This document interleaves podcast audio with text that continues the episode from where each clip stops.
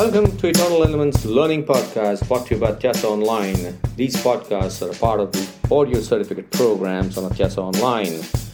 You're free to take these podcasts on your desired portal also, should you only wish to learn on the go. Thank you so much for engaging on these podcasts, and you can connect with the author on LinkedIn, Twitter, and Facebook.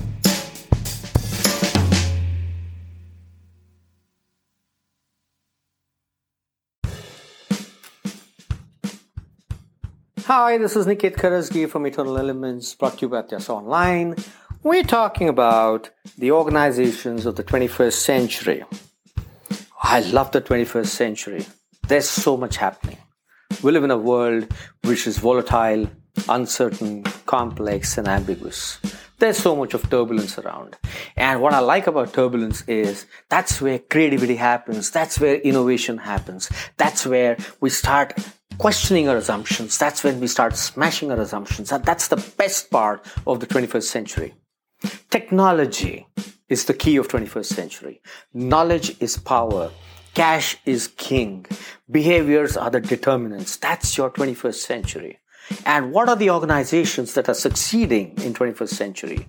These are digital organizations. These are born global organizations. These are unicorn companies. And that's what we're going to talk about in this podcast. Neoclassical organizations are the organizations where we discussed in our last podcast, informal organizations, a lot of emphasis based on the power of informality that exists within the organization, but again, the bipolarity of formal structures and informal processes in play. But then what happened as we entered the 21st century? We moved into Industry 4.0. 4.0. That's what sometimes people say. And what was this all about? It was all about information. It was all about communication. It was all about telecom. It was all about the advancements of internet in terms of moving into a space of cloud. It's also about movement into internet of things. There is so much happening. And now we're also in the 21st century, big time into analytics. We're moving big time into 3D. We have robots. We're we're probably doing everything the technology way. And if that's happening, why should organizations not go the technology way? I control three organizations of mine and completely digital organizations they are. And my God, do I love digital organizations? Absolutely. So, what are digital organizations? These are organization structures based on digital strategy.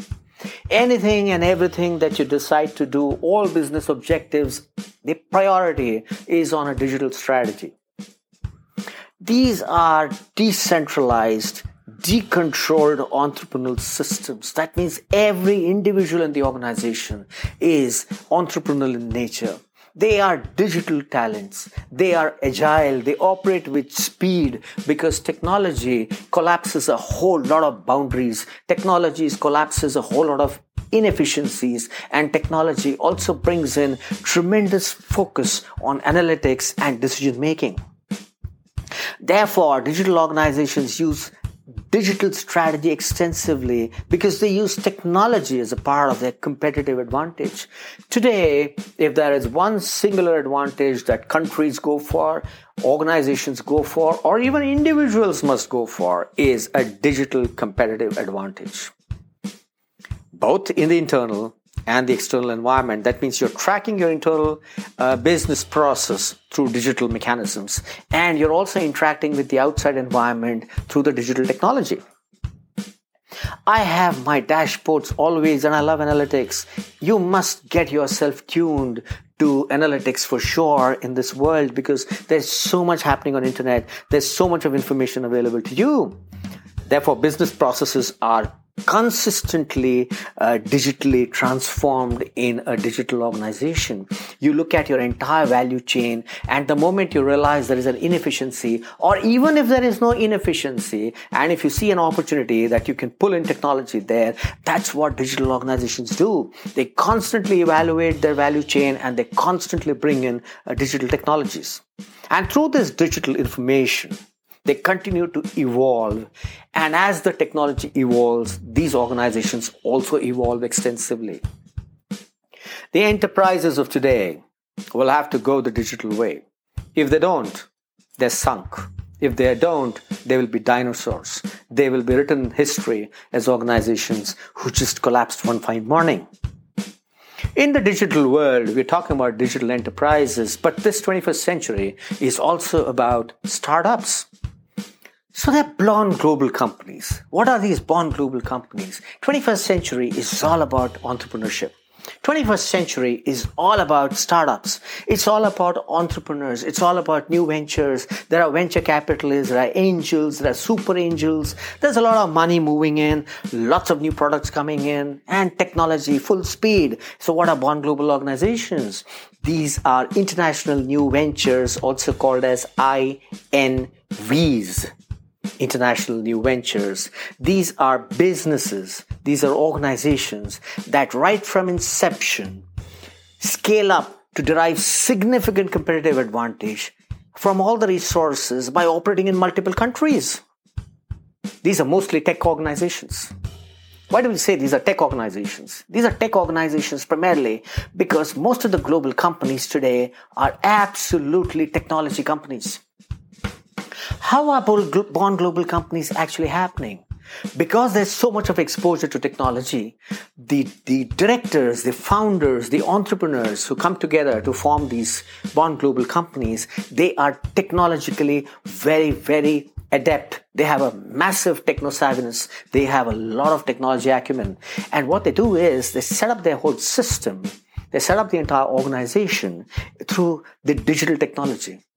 They create their value chain in a way that there is every place there is technology in it. And therefore, these are small organizations, but very, very potent in terms of the prowess of technology. Their entire supply chain is driven through technology. Their entire customer interaction is happening through technology. And therefore, what they can do is they can go borderless. And when we talk about borderless, what are we saying? We're saying that these born global companies come up with an intent to contribute to the quality of life of people, their consumers. And what they do is they can rapidly move across countries because they create global products. They have international cultures because a lot of times these born global entrepreneurs have actually moved internationally and therefore they know what it is to do business internationally. Therefore, a lot of born global companies are also unicorn companies. Now, unicorn company is another big thing that's happening in the 21st century. Angel funders, venture capitalists are looking for unicorn companies. These are privately held startups with a valuation of over 1 billion that happens rapidly. These name unicorn is actually meaning it means perfect. Most of the unicorn companies are aggregators what they've done is there are specialists already there in the market. And what they do is they bring all these specialists together under a technology platform. And what happens is they have ready made skills available, they have ready made uh, markets available, and they just come, they collaborate with them, and boom, that's how unicorn companies actually start happening. Or like with what is happening in the tech education world today. In tech education, because of technology, and content. Companies are creating niche products and then they just go born global. Entertainment, which is based on technology, can go born global. Cinema is one classic example, which is born global. Don't we see Hollywood movies? Don't we see Bollywood movies? Everywhere you see movies is big time, you know. And a lot of times startups, which become unicorn companies, have been purely aggregators, something that is existing, some market where there was a vacuum, they just move in there with a new technology or aggregation of technology, and that's how unicorn companies get formed. This is where we are in the 21st century. Now it makes sense to talk about models of business excellence. And my next podcast is going to focus completely on how do we create organizations which move into the world of business excellence. Thank you very much. This is Niket Karajagi signing off from Eternal Elements, brought to you by Tessa Online. And I'll see you in my next podcast where we'll talk about how do we bring in business excellence within the organizations. See you in the next podcast.